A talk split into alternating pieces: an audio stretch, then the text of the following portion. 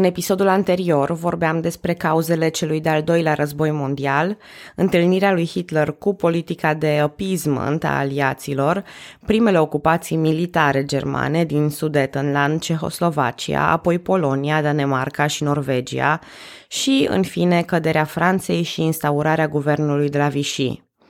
Hitler avusese mână liberă spre Franța datorită unui pact încheiat cu sovieticii în august 1939, ironic chiar pe 23 august, o dată care va căpăta cu totul altă însemnătate în România mai târziu. Pactul Ribbentrop-Molotov, oficial de neagresiune, dar în secret de împărțire al Europei de Est, a fost o surpriză neplăcută pentru aliați care au și încercat în repetate rânduri să-l lămurească pe Stalin că Hitler îl va trăda. La încheierea pactului însă lucrurile erau foarte satisfăcătoare, atât pentru germani cât și pentru sovietici.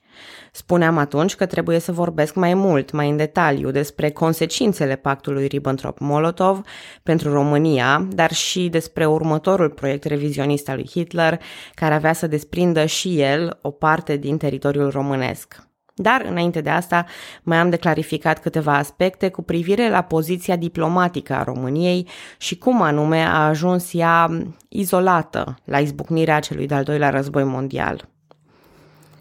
Bună, numele meu este Călina și în acest episod vorbesc despre perioada premergătoare războiului în România, despre perioada de neutralitate și cedările teritoriale impuse României în 1939 și 1940. Anul 1938 găsea România într-un nou regim autoritarian, numit de istorici dictatura carlistă. Constituția nou impusă de Carol al II-lea legifera concentrarea puterii în mâinile suveranului. Plebiscitul pentru aprobarea ei fusese cel puțin dubios. Votanții, chemați la secții în grupuri, trebuiau să-și exprime vocal opțiunea, iar tăcerea era considerată da. Astfel, plebiscitul trece cu o covârșitoare și improbabilă majoritate de 99,87% această brumă de legalitate aruncată peste ceea ce în esență e aproape monarhia absolutistă, nu păcălește pe nimeni. Mai ales pe plan internațional, mișcarea aceasta lui Carol periclita alianțele României cu Franța și Marea Britanie, care se poziționau împotriva regimurilor totalitare. Guvernul Goga introdusese măsuri antisemite, iar guvernul Miron Cristea nu dorea să le revoce. Printre ele se număra limitarea numărului de evrei în instituții și întreprinderi, cenzura presei evreiești și retragerea cetățeniei române evreilor. Partidul Național Creștin al lui Goga și AC Cuza a sugerat, bineînțeles, apropierea de Germania și Italia, însă după demiterea lui Goga, Carol al II-lea era în continuare favorabil unui joc dublu. Pe de o parte, regele primea titlul de cavaler de la vărul său britanic, George al VI-lea, pe de altă parte, acordul de la München l-a convins că francezii nu vor susține România, așa cum nu au susținut nici Cehoslovacia. România avea o lungă tradiție de francofilie și alianță militară cu francezii, iar, așa cum am spus în episodul anterior, defaultul ei în criza cehoslovacă a șocat și îndepărtat vechii ei aliați din mica antantă. Pe de altă parte, Germania era în nevoie disperată de petrol, iar Carol putea juca această carte pentru a obține o alianță cu Germania. Astfel, România și prin România mă refer la Carol, care își rezerva puterea de decizie în acest caz, era în aceeași situație ca înaintea primului război mondial. Trebuia să înceapă să curteze posibili aliați pe plan internațional sau lucrurile aveau să se încheie trist. Spuneam acum câteva episoade că în 1938 Carol al II-lea a întreprins o călătorie prin Europa pentru a obține această susținere – atunci vorbeam în principal despre efectele acestei călătorii în ceea ce privește mișcarea legionară, dar am promis să revin asupra faptelor. Între 15 și 20 noiembrie, Carol al II-lea face o vizită rudelor sale britanice, în care propune plasarea României în sfera economică de influență a Marii Britanii. Discuțiile nu duc nicăieri, britanicii fiind la acea vreme încă destul de convinși că războiul se poate evita. La doar patru zile de la plecarea din Londra, Carol al II-lea vizitează Berlinul și poartă discuții similare cu Hitler. E vorba în principiu despre un acord economic, însă în fapt liderii încearcă apele. Totuși, nici discuțiile cu Hitler nu sunt concludente pentru Carol. Atul românesc cu petrolul pare momentan insuficient. Astfel respins de Marea Britanie și Germania, Carol al II-lea alege să se concentreze pe alianțele locale. La formarea Partidului Renașterii Naționale și a noului guvern, Carol îl numește premier pe Grigore Gafencu, care avea relații foarte bune cu Polonia. Diferențele dintre Gafencu și Armand Călinescu sunt notabile, iar dacă doriți, vă puteți imagina că acești doi membri ai Camarilei Regale funcționează așa ca în desenele animate, când un personaj are un înger pe un număr și un drag pe altul. Nu vreau să spun prin asta că unul era bun și unul era rău, doar că regele e prins între opinii complet opuse. Armand Călinescu era un zelos prigonitor al fascismului și favoriza păstrarea alianțelor cu Franța și Marea Britanie. Era purtător de monoclu și astfel mereu încruntat, ceea ce reflecta pe deplin inflexibilitatea lui. Gafencu, în schimb, era un tip jovial care prefera de regulă calea cea mai ușoară. În lumina evenimentelor internaționale, el se arătase pentru o alianță cu Germania. În februarie 1939, Hermann Göring trimite o delegație condusă de Helmut Wolthat la București pentru a renegocia acordurile economice. Având tot mai multă nevoie de petrol și fiind în întârziere cu eforturile de a produce suficient petrol sintetic din lignit, germanii sunt nevoiți să se adreseze românilor. În discuțiile sale cu Gafencu, pe atunci ministru de externe, Volthat face câteva cereri surprinzătoare. Cea mai interesantă dintre ele propunea României să-și naționalizeze producția de petrol, iar această întreprindere să vândă exclusiv Germaniei. Alături de această propunere, germanii mai aveau și alte cereri, ale căror esență era, în principiu, a transforma România într-o colonie economică. Ceea ce, ați putea spune, tot e mai bine decât ocupația ei militară. Dar Carol al II-lea reușise, într-o oarecare măsură, să mute centrul de greutate al economiei românești spre Marea Britanie. Astfel, el refuză cererile exagerate ale germanilor. Acesta va fi începutul unui incident diplomatic foarte interesant, pe care, din păcate, puțin români îl cunosc. E vorba despre afacerea Tilea sau incidentul Tilea în care un diplomat român a reușit să scuture guvernul britanic din somnul său antebelic. Ca să înțelegeți contextul istoric, toate acestea se întâmplă între invazia germană a Cehoslovaciei și cea a Poloniei, când britanicii erau cumva la punctul terminus al politicii de appeasement. Foarte des, în diplomație, dar și în șantaj, nu e vorba despre ceea ce se spune cu subiect și predicat. E vorba și despre tot ceea ce nu se spune. Bazat pe comportamentul germanilor de până acum, era lesne de înțeles la ce ar fi dus refuzul României de a accepta acești termeni economici. Au spus-o germanii? Probabil că nu. Totuși, în 16 și 17 martie 1939, trimisul extraordinar și plenipotențiar al României la Londra, Viorel Virgil Tilea, se prezinte la Ministerul de Externe britanic. Acolo, într-o stare agitată, a spus că guvernul român are motive serioase să creadă că în următoarele luni germanii vor invada România, exact cum făcuseră cu Cehoslovacia. Britanicii l-au crezut pe Tilea și au intrat în alertă. Pe de o parte, această amenințare la adresa României arăta că politica de appeasement nu a funcționat așa cum era de așteptat. Pe de altă parte, erau și interesele economice ale Marii Britanii în Balcani, peste care Germania se băga grosier. Războiul militar nu începuse încă, dar incidentul Tilea i-a determinat pe britanici să înceapă efectiv războiul acela mai finuț, economic, diplomatic, s-au dus prin intermediari. Britanicii au activat imediat mecanisme diplomatice prin care au amenințat Germania că o invazie a României nu va fi tolerată. Germanii își relaxează astfel pretențiile, iar acordul economic româno-german e semnat, în termeni relativ vagi, dar totuși mai de bun simț. Foarte important, în urma incidentului, Carol al II-lea a negat că a primit un ultimatum din partea Germaniei. De asemenea, a spus că Tilea a acționat în mod independent. A fost neconvingător, să spunem. Care să fi fost mincinosul din lanț? Au spus ceva germanii? A inventat Carol al II-lea o schemă prin care să iasă din acordurile economice abuzive? A inventat Tilea o gogoașă care să-i trezească pe britanici? Au fost de la bun început Carol și Tilea înțeleși să se contrazică? Între aceste teorii există mai multe variațiuni, iar noi nu vom ști niciodată cine a mințit și cine a spus adevărul. Cert este că în urma incidentului Tilea, Marea Britanie a avut o schimbare de atitudine. Acum, britanicii urmăreau limitarea Germaniei prin mijloace economice și prin formarea sau consolidarea unei sfere de influență aliată în Balcani. O ambiție a britanicilor și francezilor era în acel moment formarea unui front comun în Balcani la care să adere Polonia, Uniunea Sovietică, Turcia, România și Iugoslavia.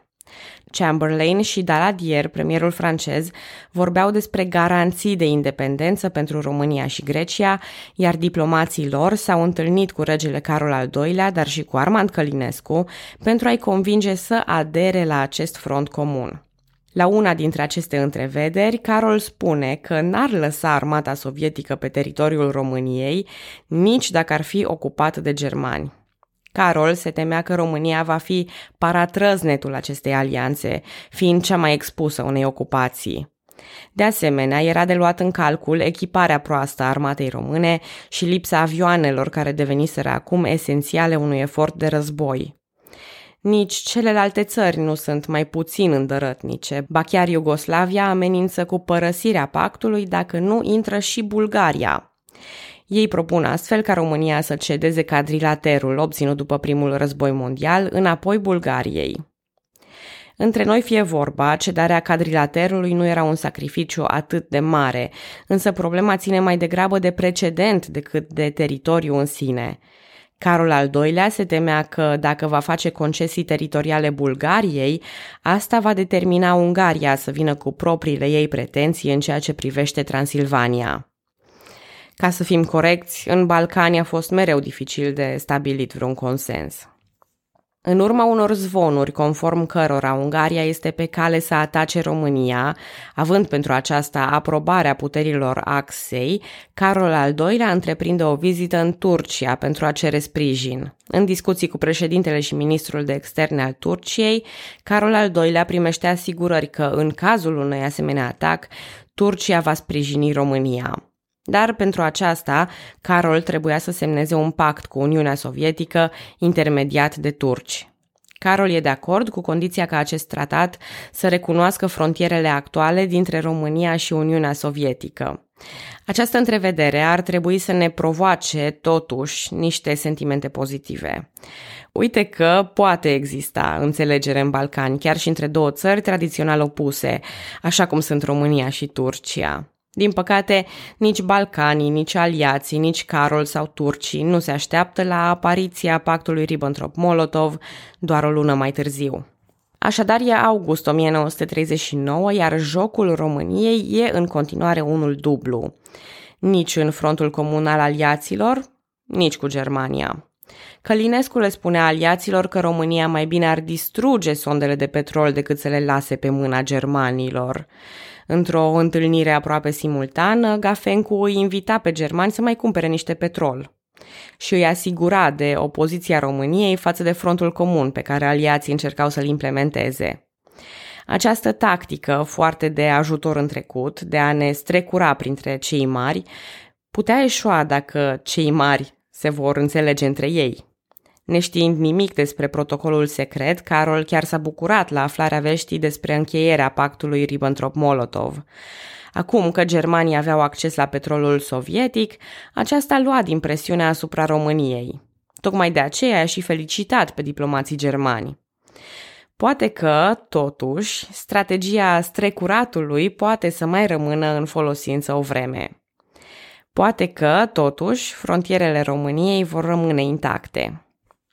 La asasinarea lui Armand Călinescu, principalul suporter român al aliaților, acest joc dublu devine mai greu de jucat. Petrolul românesc era în continuare un atu important al jocului. România continua să vândă petrol Germaniei, iar britanicii chiar au întreprins operațiuni de sabotaj al extracțiilor și al rețelei de transport. Aceste tentative timide și slab încărcate militar erau tipice războiului fals. În ianuarie 1940, Carol ține un discurs despre cum politica externă strălucită a României i-a permis să-și păstreze neutralitatea în război. Și pentru că uneori e nevoie și de o doză de umor românesc, merită să vă povestesc cum a fost luat peste picior regele în urma declarațiilor sale.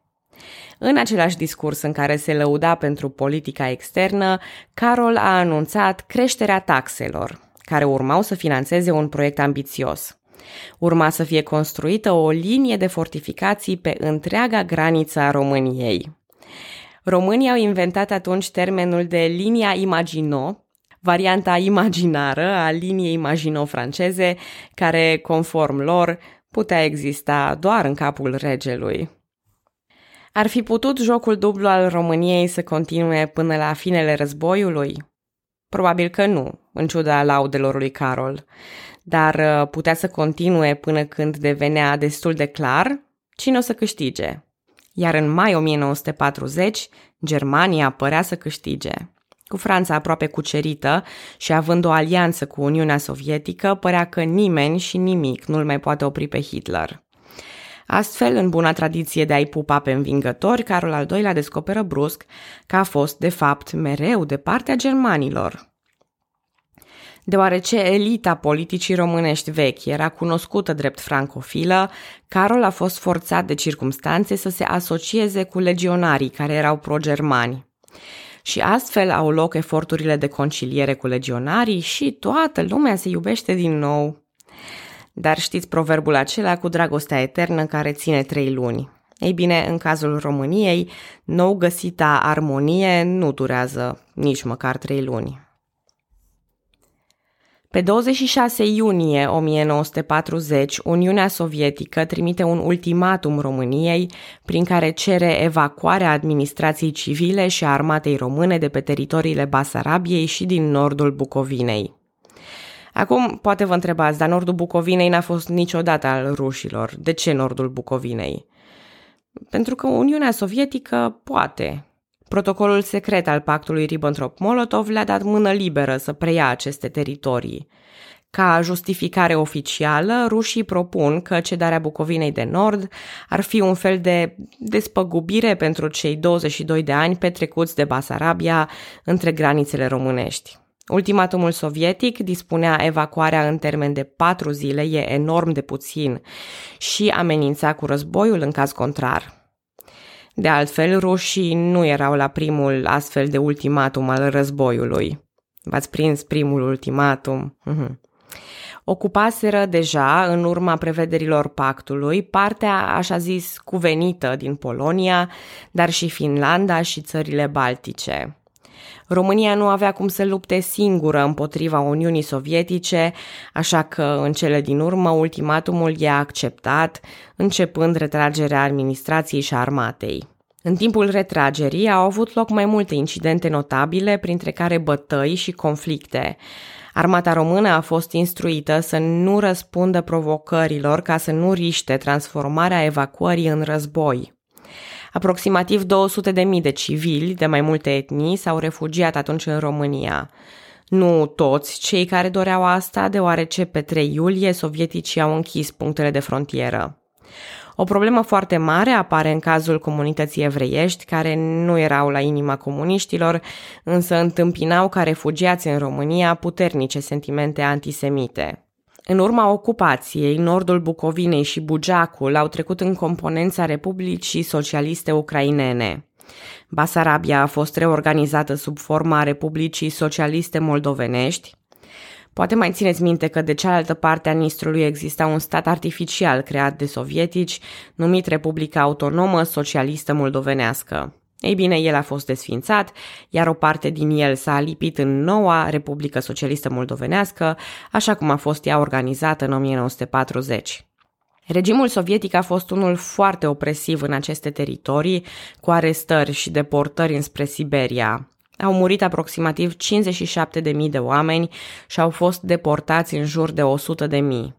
Sovietizarea presupunea și teroare în masă, mai ales că în Basarabia era un puternic sentiment anticomunist. Totuși, nu au fost întreprinse acțiuni puternice de rezistență anticomunistă. În toate acestea, Basarabia va prefigura viitorul României din 1944. Dar până acolo mai avem. Atingerea integrității teritoriale a României avea să pună capăt mitului că neutralitatea e posibilă pe termen lung. Imaginea lui Carol al II-lea a avut enorm de suferit. Pierderea teritoriilor, fără cea mai mică rezistență opusă, arăta că regele este și el om. Mai rău, e un om cu slăbiciuni care greșește. Opinia publică, sătulă de cultul personalității, îl critică acum pentru gestionarea situației. La începutul lunii iulie, Carol mai ține încă un discurs șocant prin care exprimă orientarea României în război. România renunța atât la alianța cu Franța, cât și la garanțiile britanice oferite în 1939. În schimb, România va merge alături de Germania spre noua ordine. O misiune militară germană a fost invitată pentru a instrui armata română. Tot pentru a intra în grațiile lui Hitler, Carol al II-lea numește guvernul Gigurtu. Premierul, un cunoscut germanofil, avea să fie o legătură, o punte cu regimul nazist. În fine, ceea ce germanii au cerut de-a lungul anilor 30 aveau să primească acum. Pe 8 august 1940 se semnează un nou tratat economic între România și Germania, prin care germanii câștigă controlul economic asupra României și în speță asupra petrolului mult dorit. Așa cum s-au temut cu toții, precedentul ruperii unei părți din România Mare a permis Bulgariei și Ungariei să emită pretenții similare. Aproape imediat după ocupația sovietică a Basarabiei și nordului Bucovinei, Bulgaria cere înapoi cadrilaterul, ceea ce deschide negocierile ce duc în fine spre semnarea tratatului de la Craiova în toamna lui 1940. În pofida unor relocări etnice, realmente cadrilaterul nu a fost tocmai greu de cedat, nefiind legat istoric de România în asemenea măsură cum era Transilvania. Ardealul însă e cu totul altă poveste. Carol al II-lea refuză în mod clar revizuirea frontierei cu Ungaria, iar în vara lui 1940 exista riscul real al unui război româno-ungar. Hitler e profund nemulțumit de această situație. Se temea că un război dintre România și Ungaria va distruge sondele de petrol și sau capacitatea românilor de a le exploata și oferi germanilor. O altă temere destul de bine întemeiată a lui Hitler era că, în eventualitatea unui război, Uniunea Sovietică va interveni armat în România, ocupând-o în totalitate. Deja în mintea lui Adolf Hitler încolțise ideea că va ataca Uniunea Sovietică în 1941, iar pentru aceasta ea trebuia să rămână pe loc, iar petrolul românesc intact. Astfel, el se decide să intervină diplomatic, potolindu-și cei doi aliați. Cât despre favoritism, discuția e foarte complicată. Pentru Hitler, România era mai importantă din punct de vedere economic decât Ungaria, însă fidelitatea României era mult mai chestionabilă decât cea a Ungariei. În fond, România fusese mereu francofilă și chiar recent flirtase cu ideea frontului comun aliat. Hitler avea și o antipatie profundă pentru Carol al II-lea. Aflase de jocurile duble ale lui Carol după ce a capturat arhive franceze la cucerirea Parisului. Pe 30 august 1940 are loc al doilea arbitraj de la Viena. Germania și Italia, prin Ribbentrop și ministrul italian de externe Galeazzo Ciano, decid la Palatul Belvedere din Viena un compromis teritorial prin care nordul Ardealului să revină Ungariei, iar sudul să rămână în componența regatului român. Hitler i-a oferit lui Carol al II-lea o garanție împotriva oricăror alte pierderi teritoriale viitoare. La Consiliul de Coroană, Iuliu Maniu îl îndeamnă pe Carol să nu accepte rezultatul arbitrajului, să reziste armat împotriva cedărilor teritoriale impuse. De asemenea, îi cere să abdice. Ambele cereri sunt refuzate.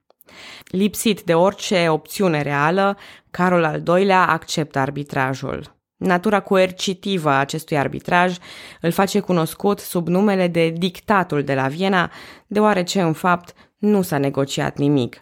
Pur și simplu, germanii au impus o stare de fapt. Trasarea noii granițe a fost un proces grosier. Populația maghiară era majoritară în ținutul secuiesc, pe teritoriile de astăzi ale Harghitei, Covasnei și o parte din Mureș, la distanță de granița cu Ungaria. Astfel, pentru ca granița Ungariei să ajungă la ținutul secuiesc, soluția a fost a crea un coridor prin zonele majoritar românești. Asta a dus la inversarea problemei, acum existând un număr mare de etnici români în Ungaria. Vă recomand pentru aprofundarea subiectului să căutați și recensămintele făcute de ambele părți, care prezintă, sigur, probleme statistice, ele nu fac obiectul acestui podcast, așa că nu voi prezenta în detaliu această parte. Ca parte a dictatului de la Viena au fost cedate integral județele Ciuc, Maramureș, Năsăud, Sălaj, Satu Mare, Someș, iar parțial Bihor, Cluj, Mureș, Odorhei, Trei Scaune, Târnava Mică și Târnava Mare. Observând forma bizară a teritoriilor cedate, care seamănă așa cu un deget, cu o gheară, S-a născut legenda că Hitler ar fi trasat granițele, punând mâna pe hartă și desenând conturul după degete. Este desigur falsă, deoarece Hitler nu a participat fizic la întâlnirea lui Ribbentrop cu Ciano. Ceea ce trebuia să fie un compromis, ne mulțumește și Ungaria și România.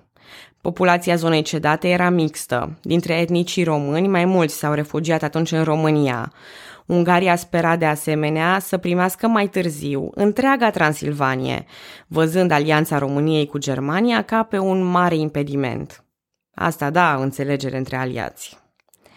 Termenele așa zisului arbitraj au fost stabilite tot la Belvedere. Armata și administrația română avea la dispoziție 15 zile pentru a se retrage, în faze ce urmau a fi stabilite prin acord româno-maghiar. Pe teritoriile cu pricina, etnicii români puteau opta pentru cetățenie maghiară și a rămâne unde locuiau sau pentru cetățenie română în decurs de șase luni. În acest ultim caz, mai aveau la dispoziție un an pentru a se muta în România, putând să ia cu ei bunurile mobile și să-și lichideze bunurile imobile după lege. În cazul în care bunurile imobile nu puteau fi lichidate, Ungaria trebuia să plătească despăgubiri. De asemenea, pe întreg teritoriul Transilvaniei, primit în 1919, cetățenii de etnie maghiară urmau să aibă drepturi similare pentru a obține cetățenie maghiară și a se muta în Ungaria. Până în 1944, România a primit aproximativ 500 de mii de refugiați din zonele cedate Ungariei la 1940. În teorie, lucrurile sună foarte civilizate și pașnice. În practică, nu a fost așa. Populația română din nordul Transilvaniei a fost ținta unor abuzuri din partea armatei și administrației maghiare. Au fost făcute arestări abuzive, linșaje, deportări și chiar execuții. Unii români au fost închiși în tabere de concentrare înființate la Pișpioclodani, Florești și Someșeni. Alții au fost expediați în mod abuziv peste graniță, fără a beneficia de garanțiile promise în textul dictatului. Au avut loc bătăi și mutilări ale etnicilor români, jafuri, vandalizări și distrugeri ale caselor private, ale școlilor și bisericilor românești. În unele cazuri, populația civilă maghiară a ajutat la comiterea acestor acte. În alte cazuri au încercat să-și ajute vecinii români, însă erau și ei supuși presiunilor. Adesea trupele hortiste nu verificau unde aproape etnia, cădeau prada atrocităților și maghiari pe care nu-i credeau. Sau, cum a fost cazul unei servitoare maghiare ucisă împreună cu familia românească la care era angajată. La Treznea au fost uciși 87 de români și 6 evrei. Câțiva localnici maghiari au încercat să intervină, dar au fost bătuți și alungați. La Nușfalău, cele 11 victime ucise cu baioneta au fost doar acoperite cu frunze și îngropate doar mai târziu, după ce intraseră în putrefacție, la cererea localnicilor. La Sărmașu, 156 de evrei și 39 de români au fost torturați, bătuți și executați. Majoritatea împușcați, cu excepția copiilor care unii fuseseră îngropați de vii. La IP, între 152 și 158 de etnici români au fost uciși, fie în casele lor, fie adunați și împușcați în pădure. Cadavrele au fost puse într-o groapă comună, în două straturi și îngropate fără slujbă religioasă. Masacre ale populației românești au avut loc și la Moisei, Ciumărna, Zalău, Camăr, Dragu, Hida, Cosniciu de Sus, Cerâșa, Marca, Mureșenii de Câmpie, Câmpia Turzii, Luduș, Prundu Bârgăului, Huedin, Cucerdea și Lăscud. Poveștile supraviețuitorilor sunt sfâșietoare.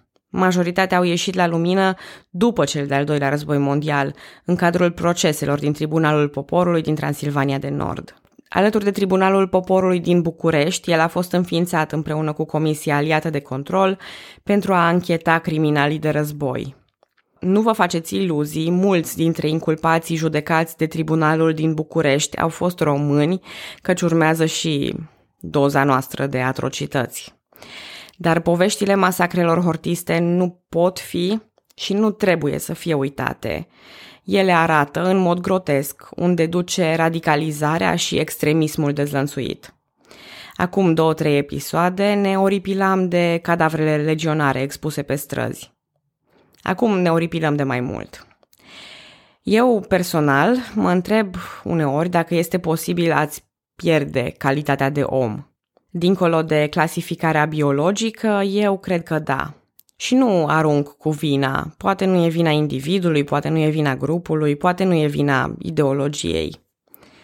Dar ceva, o combinație complexă și periculoasă de factori, poate dezumaniza. Din păcate, al doilea război mondial a oferit prea multe ocazii pentru dezumanizare. Și abia începem. Plănuiam să vorbesc tot astăzi despre abdicarea regelui Carol al II-lea, cred însă că e mai bine să lăsăm subiectul pe data viitoare. Dacă aveți ocazia, dacă aveți stomacul puternic, vă recomand să citiți mai multe despre aceste evenimente și despre această perioadă.